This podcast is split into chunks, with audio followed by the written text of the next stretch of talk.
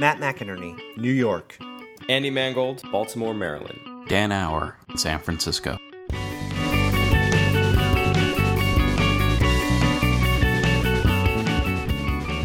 It's April 28th, 2013. This is On the Grid, episode 34. This week on the show, we talk to special guest Tristan Cooke from Humans in Design and 99% Invisible. We talk about dark matter and Trojan horses.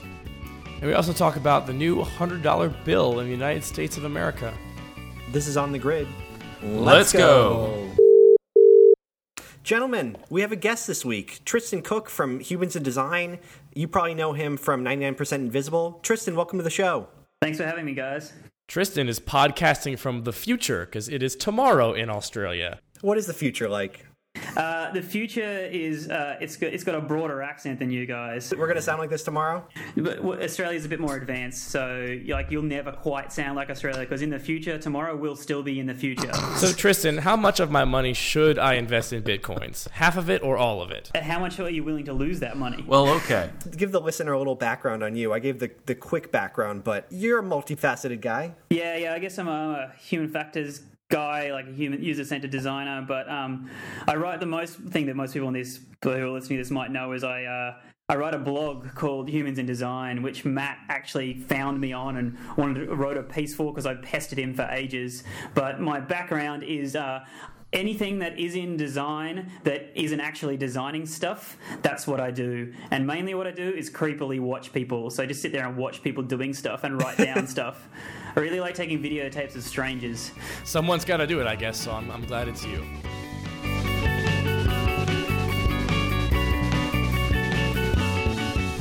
So I forced upon you you guys to watch this lecture by a guy called Dan Hill, who is a he's a sort of a designer from the UK that's had a multifaceted career, and he's written a book and he's done a lecture about it that's called uh, it's a Dark Matter and Trojan Horses, and it's essentially the whole concept is about how you use design of a thing to create societal change, and the reason why I wanted you guys to listen to it was because I, I listen to your show every single week, and every single week there seems to be some sort of argument between whether design changes changes things or just design reflects change.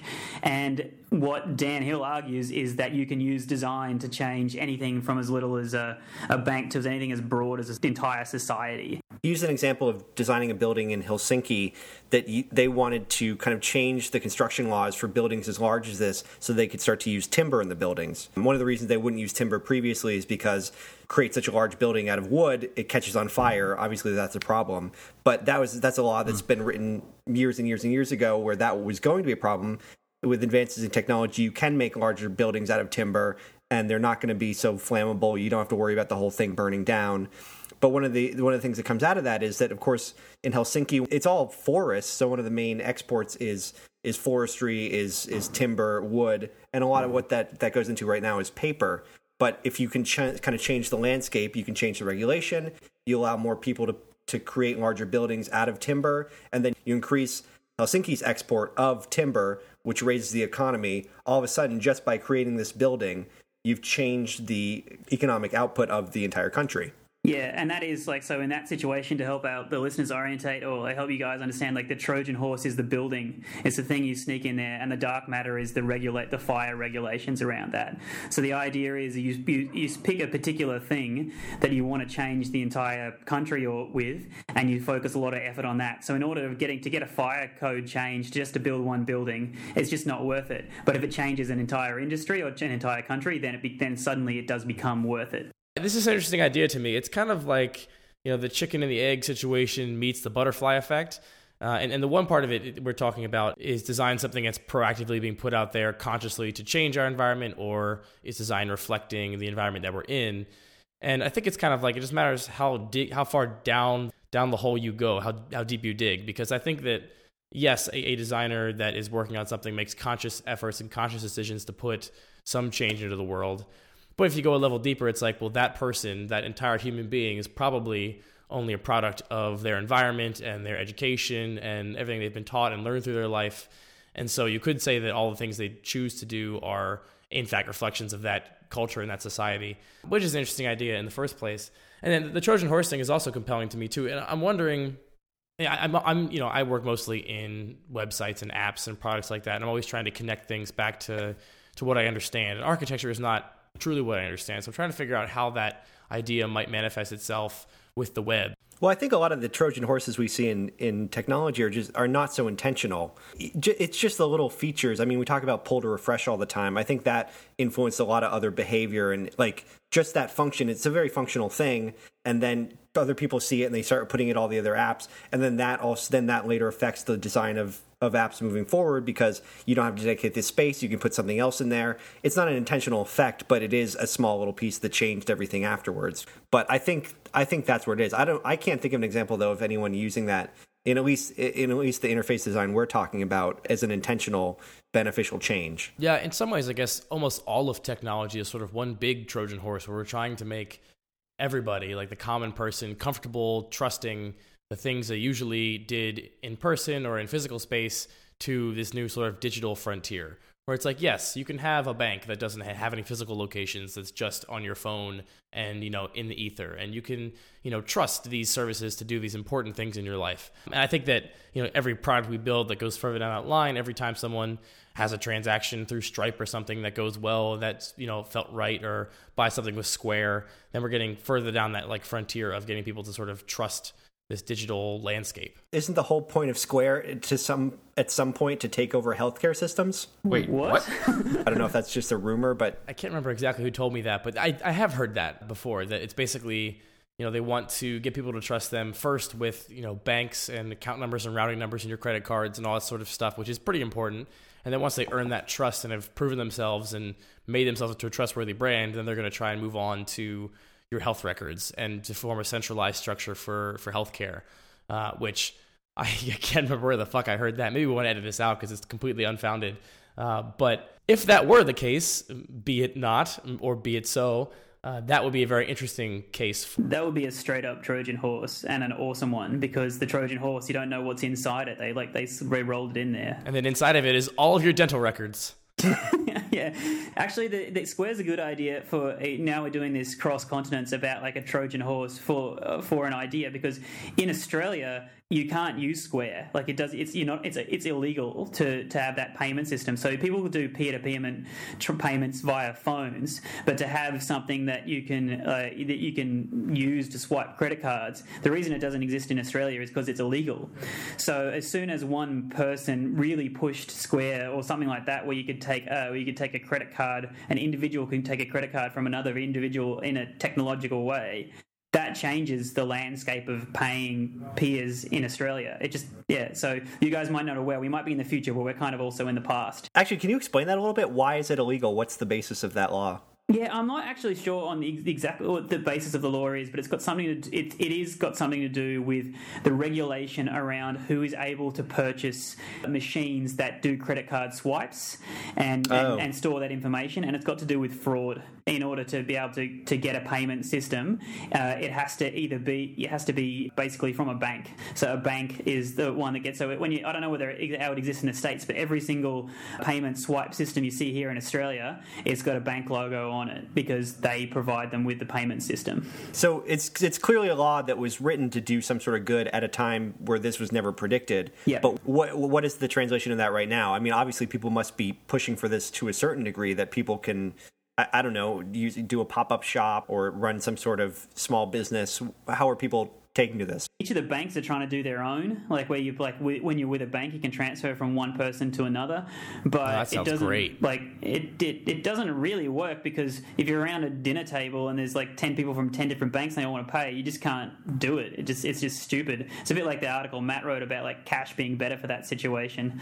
So um, what happens is you get really what happens is Australia's a ca- it's cash. People paying cash. Wow, it's like Brooklyn yeah, it's like Brooklyn, but it's a whole country, a whole yeah, continent, yeah, yeah, even. And sometimes you get some weird stuff. Like, so I went to a, a cafe that I like, uh, around the place, and they have a like, clothing store at the back. And I wanted to buy a jumper off the guy, and I'm like, "Oh, cool! Can I buy this jumper?" And he's he's gone, "Yeah, sure. It's fifty bucks." And I'm like, "Okay. So do you have a credit card that I can pay with?" He's like, "Oh, I don't have a credit card swipe, but I got a MacBook here. If you just want to open that up, you can just transfer me the money right here on my computer." And yeah, I didn't do that because that felt weird. so I just went away and got 50 bucks out and came came back. And yeah, so Australia is just the, the, the, the, cash just is everywhere in Australia. Just that's what people use. My interest in this in this subject too is I'm trying to bring it back to something that's practical. It seems like the idea of bringing a Trojan horse into a, a market like this would require, you know, a footprint the size of something like Square or access to, you know, enough infrastructure to build something like a building in Helsinki.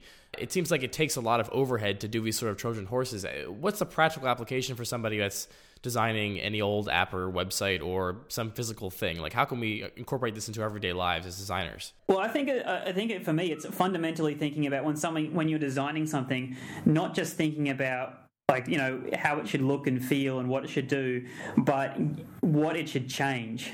So in, in it, when it changes someone's relationship to their money or changes someone's relationship to a public space, you think fundamentally, what are you trying to change? And then you take the step back from that and say, what are the constraints that with, that with, are stopping this behavior happening now? So by using the Trojan horse as an idea to get it, get it in, it gets your mindset away from the physical product which you're developing and further back into what you're trying to do. So um, I got a little example that I'm like a tiny example I'm trying to get off the ground at the moment, which uh, I've sent photos to Matt of. Uh, I'm really interested in people's relationship to their money and what they think that money is. So what I've I've done with uh, Tom, my, the guy that I write the blog with, we've designed some little stickers that go on credit cards, and the idea is that it's a Trojan horse idea is that our, is that people's relationship to their money is the idea that credit is just is, is digital money. They forget it's real money, and by using these little stickers that we have uh, on people's cards. The idea is that's a little like a mental Trojan horse, which starts to change their behavior, and then lots of tiny different bits of people start changing their behavior and thinking about money differently. Therefore, leads to a, a broader change. So, but the little sticker idea, for example, you put a little sticker on your credit card that says "saving for a house" or something, right? So every time you look at that credit card, you're thinking about the end goal. You're not necessarily thinking about the kind of fleeting money that you never actually see. Yeah. Yeah. That's an interesting idea to me, especially in the regarding credit cards and money. The the knowledge that I've always like it seems to me like common knowledge that that is in fact the case. Like cash is real money, and people will swipe their credit cards and not think about it as actual money. Which I mean, there's evidence to that if you look at the state of most people's debt in this country and internationally. Uh, people don't perceive that as real money. But I think maybe you know our generation, maybe a little younger, are starting to perceive that differently. I, one of my really good friends has the exact opposite you know mental approach to that which is that you know credit cards and debit cards to him like make that number in his bank account go down and his money is that number. And when he has paper in his hands he's like this is just this is just paper. This is free money. It's not affecting that number in the bank. I can do whatever i want with it. It doesn't matter. So if he has cash he'll just wantonly spend it on whatever it is he you know he wants and thinks about. But before he swipes his credit card every time before he swipes that he thinks about his budget and you know what he has you know allotted for this month and all the actual like you know, budgeting and real money concerns come into play. So I wonder if people that grow up with a credit card before they even have cash, or maybe there's cash isn't even a big part of their life, are going to have a much different perception of of how that affects them. I think there's also tools to help that out too, because I guess when all of us were growing up, there was cash and plastic. The state of being able to manage your plastic at some point was your monthly statement or a really crude online system the difference today is that the the tools to be able to help manage all of those the the digital currency is so much better. My big example, the thing that really helps me out a lot is Simple's goal feature. My past I could never actually save something for a real purpose or just save it in general so I had a real savings account. But with that, it it put it into a kind of lens where it said, okay, you want to be able to save up for this. You're going to tell me that, and I'm going to take a little bit every day and the the big number that you see is the money that you're allowed to spend even though you have all this other money that's saved up for these different goals over here. And just being able to frame that helps me save money. I actually think it's a good point about the the ways in which managing our money with a credit card has changed over the years. It's not so much that the card itself like the the functionality of the card hasn't changed since I can even remember applying for like my very first debit card but it was that the only way it was reported to me that how much money I was spending was getting a paper statement in the mail every couple of weeks and mm-hmm. at that point I'm I there like the ability to be in denial about how much money one is spending is very easy. You just think well i may have spent 100 bucks i may have spent 200 bucks. I don't really know i don't really see it. But but at the moment i can see it every single day every every moment of every day if i want to. It's a number i'm very aware of. I think that's yeah. a, that's it's more about the interfaces that have been developed around it than it is about the card itself. But it's also about the personality type. Like if you if you want to be ignorant about the the card itself you're you're totally free to do so. You don't have to log into your account. It's not put in front of your face. I I think it's it's something that covers it for people who want to be aware of their finances, but it doesn't necessarily mean you're going to be. Which I guess is the point of your your sticker, right, Tristan?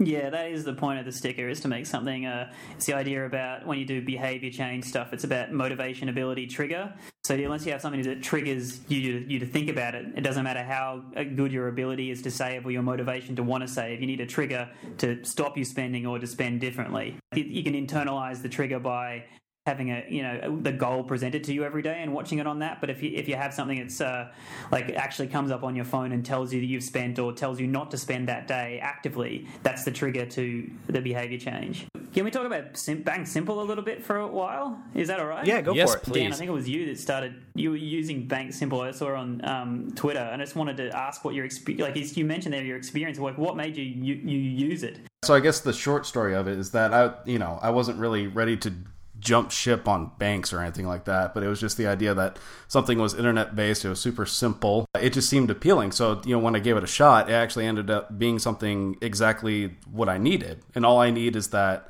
I need something something that I can do direct deposit to with my paycheck. To be able to send out like a you know the scheduled prepaid bill pay stuff for rent and then a debit card to swipe with so you know, in my mindset, and I guess in my use case, the simple as a banking system is actually perfect for what I need. Yeah, and I, too have been using Simple for nine or ten months now, I think, uh, and I, I do really enjoy it. And I actually sometimes struggle to put that into words to people. Like I'm, people will see the perfectly white credit card and they'll ask, you know, oh, where's this from? This is wh- wh- where'd you get this card? It's beautiful. And I'll try to explain, oh, it's this new kind of bank. It's like for nerds and it's on the internet, and soon maybe everyone will have it. But uh, but what's really different about it? I mean, Matt makes a good point. There's no technical difference. It's the same thing. It's a bank. They hold your money. You can use it whenever you want. Uh, the only Yeah. real tangible difference is that the apps look better and the website looks better because it's made by people that care. But the the really important thing is the context shift. It's like, uh, you know, credit cards want you to spend as much money as possible. They want you to overspend, so you end up paying interest on the money you can't pay back immediately. So that entire ecosystem is designed around the idea that they want you to continue to spend money. And banks are they want you to have as much money in the bank as possible, kind of, but there's also a bunch of weird, like cross promotional, interbreeding offers with banks, and it's kind of a weird, broken system anyway. And Simple is this like beautiful thing where they're just like, we're gonna give you control of your money, and whether you spend it or not, like we don't really care. I, I don't even know how they're making money, honestly. I assume the same way banks do. It's just mm-hmm. the, the the context is totally different in that it's about saving and managing, and they don't fuck around with the credit card offers and the cash back and all that bullshit. It's just your money you know, save it and spend it as you need to, and it's a simplified experience, and th- that's really powerful. I think. I'm maybe the only person here who doesn't use Simple. We don't have it in Australia either. So Simple is a bank. It's actually holding your money, or is it a way to access your money? Like, is the card?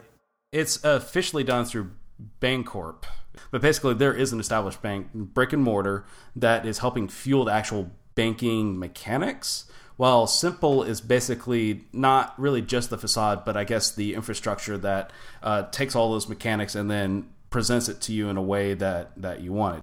So Simple still is a bank with a nicer interface and less junk mail. Technically, yes. I mean, effectively, Bank Simple is a management layer on top of like the federally backed institutions that are holding your money. But they make it so you don't have to interface with any of those. I think it's like a conglomerate of banks, like m- and many of them that they sort of distribute the money through.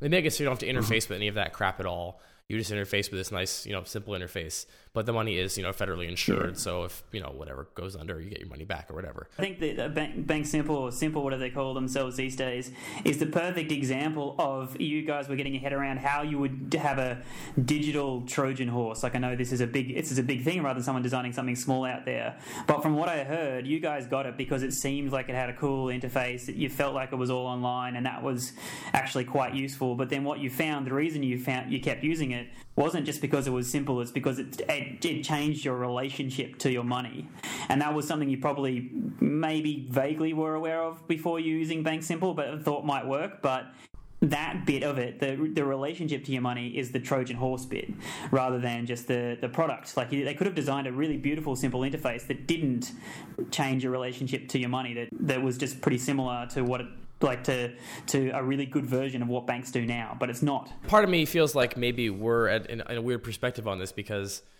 you know, I think about things like the experience of someone interacting with a bank or an app or a website. So I, I was like consciously aware of all those things, and I have like a bunch of services out there to try and manage my money. But I, I could totally see how if like you had a kid that was like in high school, instead of getting them, you know, a Discover card, you get them a Bank Simple card, and they have this app that lets them manage things and set savings goals. I could see how from an early age or from an untainted perspective on money management, it could be an incredibly valuable tool to really give someone a healthy perspective on money, which is something that at least we over here in America, Tristan, do not have in, in general. Reiterating, I think I'm a great ex- example of that because I was that that teenager that couldn't manage his money well, mostly because the management tool wasn't there to help me out. Hey, hey, come on! You're also irresponsible. Yeah, I know. Okay. I'm, I'm glad you have the money management skills of a 12 year old, so we can get a really good you know insight into how this app actually Hey, works. hey. That's great. I do this. I do this for you guys. Okay. We I appreciate really that. do. So actually, what, uh, one of the things that's interesting though is that using the the term Trojan horse and and using the the idea of simple or the example of of simple, um, it, it somehow implies that there's some sort of evil motivation behind it. Like we're okay, so we're going to paint the card a, a nice matte white, and we're going to make everything pretty, and then we're going to trick people into managing their money. Is there like coming from a large a large group of banks. Is there something evil hidden behind this, or is this really just okay? And it's just it's a nice trick to get people to manage their money. Yeah, I think it's just okay in this sense. But yeah, it, I never really thought about the evil connotation of the Trojan horse before.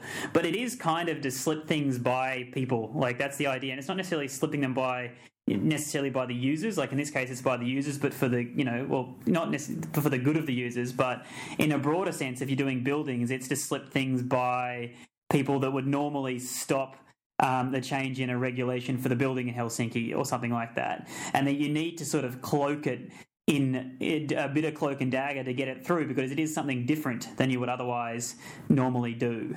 I mean, it's just it's the nature of any kind of specifically government organizations that any sort of change in regulation is going to be a huge hassle because these are the people employed to make sure that things don't change. Part of me, my- I think my biggest hang up with the whole Trojan horse like I- ideology and thinking about design that way is that I feel like in the world we live in now, most designers and companies that are designing products, their main goal is to become popular, to become in use, to be something that people are actually using and it's affecting them in some way. And most products never get there. Most products are never popular, they're never used by a huge audience of people. And it seems to me like until you get past that hurdle, the Trojan horse thing is kind of irrelevant. Like if simple is never used by anybody but nerds who think the interface is cool, its net effect on the world is going to be extremely negligible. If it gets popular enough that like that is the default card that you get your kid when they turn 16, then we're talking about some, you know, real effect.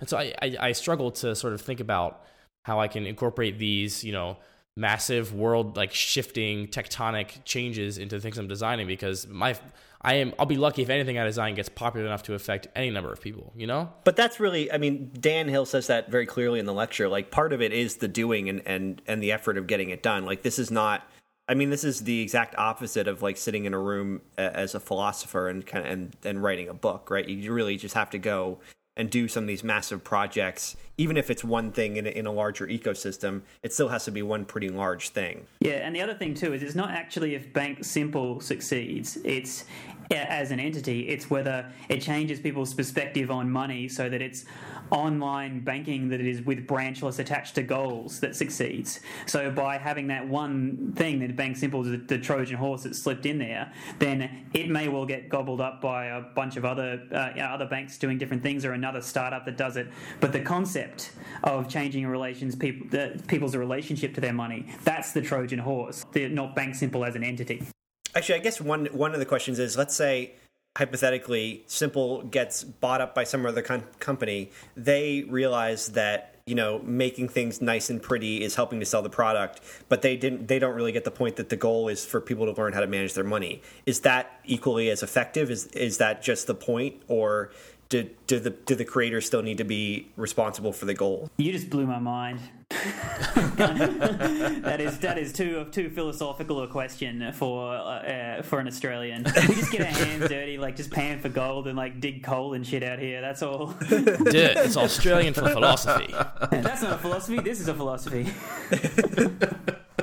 Um, no, I, I guess for me, like, yeah, I understand that the simple as an entity doesn't have to succeed, like, to thrive and to be a very successful business.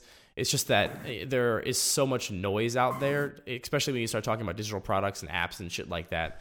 That for it to affect people, it has to at least touch them. And there are so many things and so much, you know, white noise that I feel like we interact with a lot of things that would actually really affect us in a, in a meaningful way. I guess I'm just being really pragmatic. I'm trying to, you know, of all the time I've spent designing things and putting products into the world, I feel like nothing we've made has been has made enough of an impact period that we could have you know engineered some sort of trojan horse into it to to you know actually change people's perceptions of something.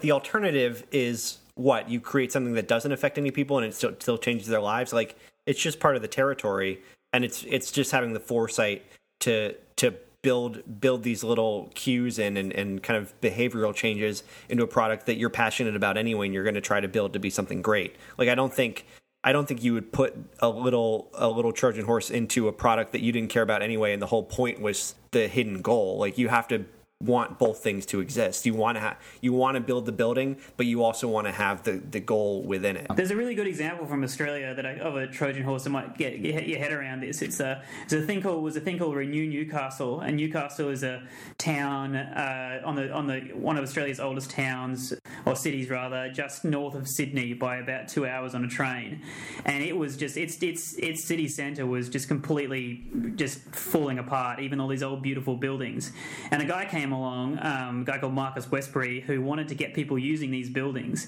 And so what he did was he more or less he found people who, who would want to be using it, so like artists and designers and you know startup companies, and asked them why they weren't using the buildings. Like why weren't they weren't they leasing these spaces? And it was because you had to sign a five year lease, and no one wanted none of these guys wanted to sign a five year lease because they didn't know whether it would work. So he went through with the city council and changed the way that the city council allows people to do leases, so you can get a six month lease or or things like that. You're actually legally allowed to do that. Now he's that changed Newcastle entirely. Um, it's a much much different city now because of that. And even though like he's tried to do this thing called Renew Australia, where he takes that same concept and does it to the rest of Australia. Now, he's had okay success in doing that, but there's a whole bunch of other people who have seen the idea and taken it up on it. So there's a whole bunch of, like, uh, where I live now in Melbourne, there's a whole bunch of buildings that were disused that are now being divided in subleases to go to help street artists become real artists. And the same concept continues to emerge. So the, the concept is the Trojan horse, not the, not the, not the project.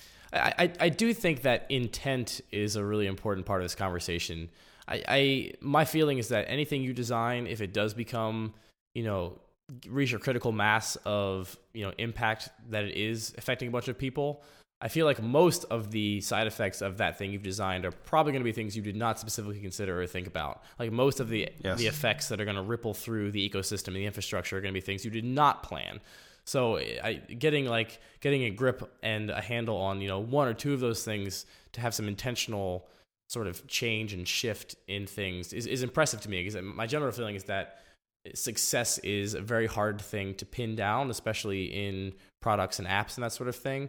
And so if you are successful, it's there's going to be a bunch of like reasons why that you didn't expect and a bunch of other side effects and, and weird stuff. And, and that's one of the fun things about this design to me. Like at the end of the day, design is this thing where it's like you, you take all the knowledge you have and you, you do the best you can to solve some problem or to attack some issue and then at the end of the day, there's always a bunch of other stuff that happens that you learn from. And there's this there's this big conversation that every project is where you do something, something unexpected happens, there's a learning moment, and then you sort of repeat that process. Hopefully, a better designer for having had that experience. And the thing we're not talking about is that I'm sure that at some point there's going to be the author writing the paper on the, the unintended consequences of Renew Newcastle or the the timber laws in Helsinki. There's no guarantee that these these little hidden goals are going to actually work or that they're not mm-hmm. going to create some bigger problem too. I, if you if you have some sort of understanding that that these little agendas can change the larger society around it, then you also have to realize that some of the unintended things you might have put into your project can change the society in a different way that you'd never planned on. Yeah, this actually reminds me of a really interesting story that I read on some blog a while ago. I'll find the link and put it in the show notes. It was about quinoa and how you know, over the past, you know, four or five years, I guess quinoa has really become very hip and trendy, and all of the like health nuts are really into quinoa because it's, you know, a complete grain or whatever and really great to eat. And that caused like a huge spike in the quinoa being, you know, eaten in this country. And this article was about how the people that are growing quinoa in these countries in South America uh, no longer have enough quinoa to eat because they're selling all of it to America to import to like feed hipsters and Dumbo. And so there's like a quinoa shortage in all these places, and now people are calling for people to stop eating quinoa, which seems very very strange to me that that's a solution to that problem is we have to we should stop eating quinoa because they're exporting too much of it because the price is too high. I, I love watching little changes like that, you know, ripple through a community. And there's like this quinoa thing, and you think it'd be a great thing that we're importing a bunch of grain from this country that presumably is, is you know worse off than the United States is, and that now apparently the price of quinoa is so high that like Joe Schmo farmer in South America can't afford to buy quinoa for his family or something. This is a classic story. I mean, this is the same as the. Are you familiar with the Creole pig incident and in United States history and or United States Haiti relations? No, tell us all mm. about it. In the 80s, the United States is trying to assist Haiti, and they try to assist them by giving American pigs to Haitian farmers. And these are these are farmers that had been used to raising pigs, and they'd raised native Creole pigs and had been successful in doing so. However, there was an outbreak in swine flu in the Dominican Republic. America feared that this could affect their pork industries, so they began to lead a campaign to exterminate these Creole pigs, the native pigs, and start to replace them with pigs from the United States, knowing that these pigs aren't going to be infected at all. Uh, and so they start to do so, but what they don't realize is the difference between Creole pigs and, and bred American pigs is how much food they eat. And what ended up happening is that these American pigs have to eat so much food that the Haitian people were having to feed the pigs over their family and ended up not having enough food to feed their family because of these literally American pigs that eat too much. Is there a better symbol for our country than some pigs that we give as a gift to some other country that literally eat them out of house and home? But don't you think for every story like that, or there maybe there are maybe like ten times more stories like that than the the projects that had the intended consequences? I would imagine that there are. Yeah, and that's a lot of stuff that we talk about, you know, in like social design. That's that's a big part of the conversation when you get into dealing with communities where you're not a part of that community. You're going to some, you know, other community and trying to, you know, make some change and design something. And more often than not, that's what happens. You come in with the best of intentions, you have some really cool idea that you conceived of in a vacuum, and then you drop it into this complex system and shit just goes haywire. Uh, and that, that's what ends up happening more or less most of the time. Uh, and that's kind of like there's like a Hippocratic oath to social design, which is like first do no harm, and if you can not do that, that's pretty good. But if you can actually help some people, that's even better. Uh, we should have we should have an oath for design. like a, what the Hippocratic oath, but for design. Yeah. First, use no trendy words. Stop it.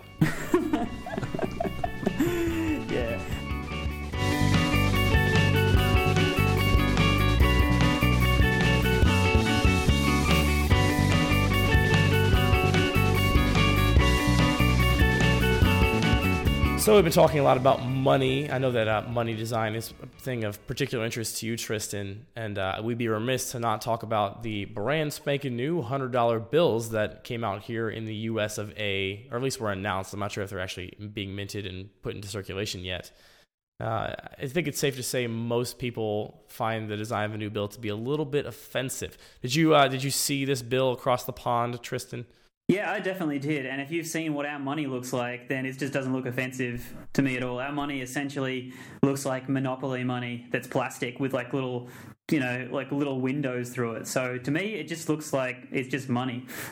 Yeah, your money is actually like a plastic, like synthetic material, right? It's not paper. It's some weird, like more durable thing, correct? Yeah, it's like a polymer you can have, and you can like you can put it through the washing machine, and like it, you can you know if you drop it on the bathroom floor, you could pick it up and wash it off, you know, wash the stains off underneath the tap and take that away. So what do you guys? Why do you guys have a problem with your money being changed anyway? Like, what's the? I, I heard someone people. What, was Andy? You were talking about how ugly you think it is. Well, yeah. So I, this is my question. I mean, I, I think most people are pretty change averse, but you know, money's just money. I don't think people are to be too careful and precious about it. Uh, I, I do think it is super ugly, and I, I would like to know if you guys think that it's just the design community that's going to be bitching and moaning about this, or if this thing is properly ugly and it's going to be recognized by average people that don't necessarily care about design. my opinion on the bill as it looks right now is almost like if you look on the side of a NASCAR where there's all the different like uh, what are they call Sponsors? Sponsorships. Yeah, all the different sponsorships. That's what all the security features look like on the dollar or hundred dollar bills now. Like there's so much crap that they crammed into it that it's like I, I understand it makes it more secure, but it looks ugly. Okay, in defense of the Treasury, what could be more American than NASCAR? Yeah, maybe that's the design aspect they were going for. But I mean, I guess that is the problem. Is it's just um, nobody's considered it from the ground up. It's just every year a thing gets added, and then a thing gets added, and then a thing gets added, and nothing can be removed. I'm sure. I mean, for the one thing is like it's hard to argue with adding new security features. Like obviously, if they're adding new security features, there must be a problem that they're trying to solve. So that seems like uh, a bit of a challenge. But it does seem weird. I mean, the first weird step was was a couple of years ago when they just started putting like giant Helvetica numbers on this, you know, kind of uh, old timey engraved looking like engravers Filigree. typeface, Yeah. classic American legacy, not even design, like artistry.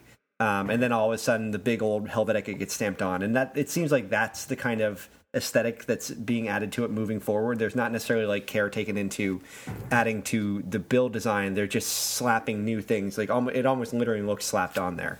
So I, I guess if you're going to complain about anything, that's something you can complain about. But I think realistically, I, I don't see people actually noticing. If you're not going to the the press release page, are you going to pay attention to this? Yeah, I think most people will actually probably just be excited that there is something new.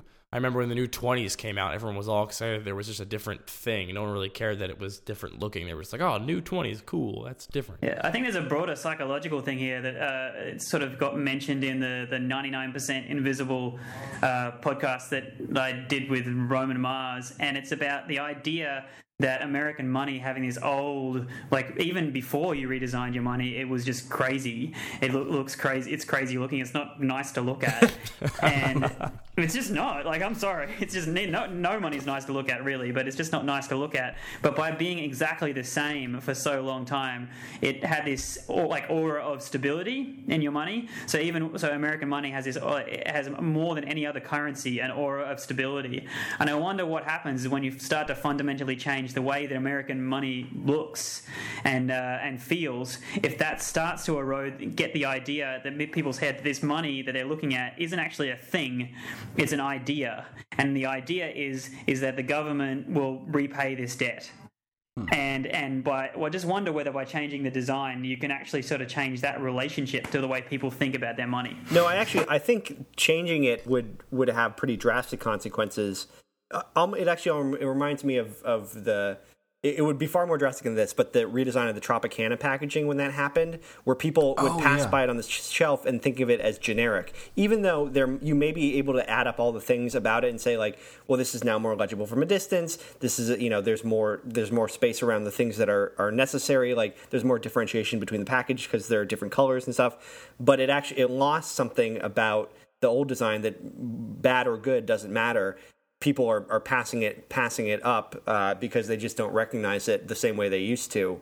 And even if it's just they recognize it because it just is what it was and it built up over time and had no actual merit, it's still important. I think that's the same thing with with the design of currency.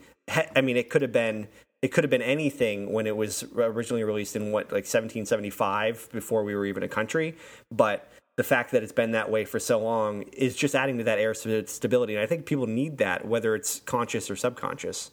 And that brings up a whole other episode of 99% Invisible about the authentic version of something versus the like copycat version of something and how that those perceptions get built in people's minds, which is another reason to go listen to Roman's great podcast. Do, what, do you want to expand on that, Andy, though? I, so I mean, there's a whole really interesting podcast where he talks about things that are perceived as copycats or as the you know non-original of something, and the the one that sticks out most in my mind is Hydrox cookies versus Oreos. Everyone thinks of Hydrox cookies as being like knockoff Oreos. They're the other cookie that's also you know chocolate with cream in between. But uh, but Hydrox cookies actually existed long before Oreos. A few years before Oreos existed, they were they were the original. And just the way that the product was designed and marketed over the course of its lifetime eventually relegated Hydrox cookies to this weird like copycat uh, perception. And they give another couple examples like that. I think it's something that Tropicana experienced when they redesigned their packaging. Whether it looks good or bad, it wasn't what people were accustomed to, and so it felt like a, a knockoff or felt like a fake of some kind. And so we, we wouldn't want our money to you know feel like a fake money or like a you know imposter money that wasn't real and didn't have this sort of gravitas to it. But to the point of our earlier conversation in the podcast, you know, cash in general is getting phased out, at least in this country. So, you know, maybe those maybe the design of the bill is not actually interesting at all when we're talking about the design of money. Maybe we should be talking about the design of these systems and these different, you know, ways to manage that change context and these different Trojan horses when it comes to money. Yeah, I think the design of cash is still interesting because there's not going to be cash. You're not going to be a cashless society for ages, and even when it is almost cashless, the way that you're going to visualize and think about about money is like when you guys think about like what is ten thousand dollars now, you'd think about a stack of hundred dollar bills that's like that is high up to ten thousand dollars.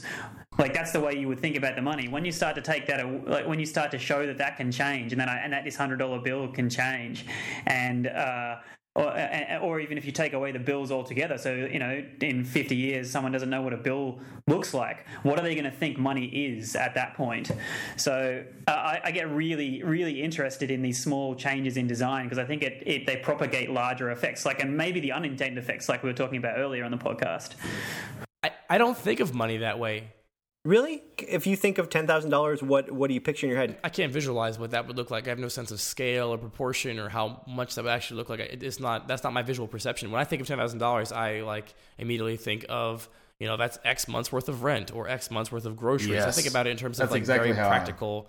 That's how I always think about money. Like if I, you know, work for a day and bill, you know, eight hours and make, you know, X amount of money, I'm like, oh, that's, you know, this much rent and this much groceries and this much into the retirement account. And it's always, I think about money in like a very practical sense. It kind of reminds me of the way that no matter what language you learn, you're always going to dream in your your native language. Like that, I think it's a very interesting way to think of of money and the fact that in reality, money is just the the trust that you have with the people that you have credit with or or you have bartered with.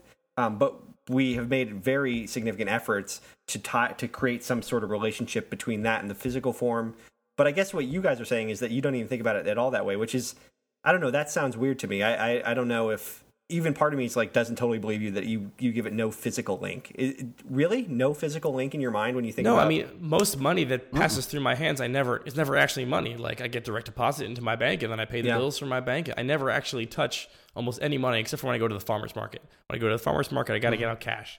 That's the only time I touch mm-hmm. physical money, and that's an alien experience to me. I'm much more used to to doing you know digital transactions. And when you're doing that your perceptions of money are very much shaped by what you can do with that money like what function it performs. At least it is for me. And that maybe that's just you know the way my weird ass mind works. No i'm totally the same way. Like i, I haven't really had a dependency on real cash in such a long time that i, I don't even think about it anymore. Well, it's actually a huge inconvenience to have to get cash. well then do you think it's all that important the the the kind of level of gravitas attached with cash but then more importantly trying to build up trust in a, in a currency uh, to the point where it, it it's not even a thought in your mind that that currency could fail. Like, do you do you ever think about that at all, or is it just because they're just numbers? Then they're just numbers that everyone's going to respect.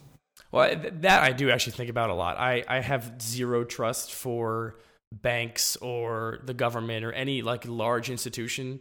Uh, like, for example, we just set up retirement accounts through the business for the first time. So the business is to the point now where we can support like its own retirement system we can like pay into, uh, which is an insane like thinking about retirement savings is crazy to me because it's like yes, take this money, put it away for 40 years. 40 years later, I, I'm going to put all my trust that the American government is still going to be there, the American banks are still going to be there, they're still going to be honoring this system and these rules that you've put in place with this simple IRA, and that I'm terribly uncomfortable with. Like the idea of, you know, putting my money into a system that I don't entirely trust for 40, 40 years is insane to me. Mm-hmm. You know, there's not really an alternative other than being a crazy person and locking it up under your mattress. Well, even then, uh, you you don't have a guarantee that what's under your mattress is going to be worth anything in 40 years. Well, it's not. There's inflation. Know? You're going to lose a lot of money by putting money under your mattress. It's a terrible idea. Yeah, I think it's really interesting too. I just want to interject there to say that, um, like Dan, you talked about uh, how you you just always spend on cards. You don't even really get out cash much mm-hmm. anymore. And then, and you also talked earlier about how you responded really well to Bank Simple's design. Mm-hmm. So, uh, so to me, maybe the reason you responded really well to Bank Simple's design was because you needed some sort of mental model that brings like money into the present and and says what it means because you don't see cash nearly as much. Well, no, I totally agree with that because it really just um, the perception of it was that there are limits to the things that the the number that is presented to you has limits, and the more that I spend on that, it will proactively tell me that it's either increasing or decreasing. So yeah, that was absolutely needed because before that, it was me checking Wells Fargo from time to time to see if that number was still negative or positive. Think about the way that Simple is designed and the way uh, U.S. currency is designed, and they're so completely different. And I, I wonder, is it just that you know, it it would seem that the way Simple is designed is that we're trying to have a more honest relationship with our with our money. The way a, mm-hmm. a banknote is designed, actually, no matter what country it is, like even I've seen Australian currency. I, I yes, it looks like monopoly money to us, but still, there are all those little flares and flourishes and uh, uh, details that are meant to imply some sort of um, establishment. And these these simpler interfaces that are pretty straightforward and just giving you the number about what you want, they're not trying to imply that level of establishment. And I wonder if that's uh, either something important that we're missing or something that we never needed and we always should have just had this more honest relationship or if that is false and we're actually just covering it up by making it simple because in, in reality it's not that simple that's an interesting question because a lot of the complexity in the financial institutions and systems we have in this country is like a weird layer of complexity that's been added on to support like a bunch of middlemen in my experience. Like if you don't understand money then it's very simple. You don't understand it. And then you start to try and learn about things and it seems very complex. And when you actually do learn about all the things it's really that there's like all this complexity exists just to like feed the system and just to make it you know keep that maintain the status quo of all that complexity and to like keep all those jobs and markets available. Uh, and, and, really, at the root of it, money should be a simple thing. I mean, currency shouldn't be terribly complicated for people to understand. And I, I think it's a really interesting problem that Simple is tackling to try and like it's it's really much more than just making a bank that manages your money in a better way. Like we've touched on, because people are interacting less and less with cash and more and more with these interfaces when you're designing an interface, you're actually really designing the way people conceive of and, and have this mental model of their money, which is their, their worth, their value, financially speaking, in the world. Uh, that's that's such an interesting problem, and, and, that's a really great example of how very subtle changes in the interface, like graphic design things, can really make huge sea changes in, in the world. You know, if you design the interface a little bit differently and put the hierarchy on this number instead of that number, you're going to change the way people interact with with their money, which is a really awesome thing. You know, on, on previous episodes, we've talked about um, the mantra of simplicity, and if it if it always holds true, and it's something that we always strive for, but it is is it always good, and and is there something we're missing by by cutting out the complexity? And in this situation, I wonder if you know, is that simple interface ultimately a good thing? Because you're getting people to have a more basic understanding of their money that they didn't understand previously, or is it a bad thing because it's it's in fact dishonest and you'd be much better off with a more complex but honest system with realizing that that number in your bank account isn't actually all necessarily there right now? Like that's being invested so that you they can make money and then give you interest and, and things like that. Like what if what if the goal was to create a more honest understanding of what is actually happening with the money that you're putting into your bank. What's more I think valuable? People would all shit their pants and freak out. I think. No, I think you're. I think you're right. It just it's it's a. I think that's a perfect though example of of asking about the mantra of simplicity. It it doesn't. I think we align simplicity and honesty too often, and that's not necessarily the case, especially here. No, definitely not. You're right. I, I agree completely. Yeah, and, and in 10 years' time, or whatever you guys are talking about, we'll get it in Australia.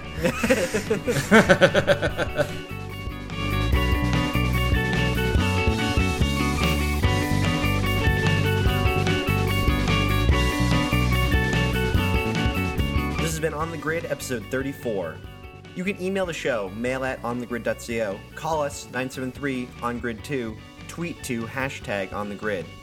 If you want to submit a link for us to talk about on the show, onthegrid.reddit.com.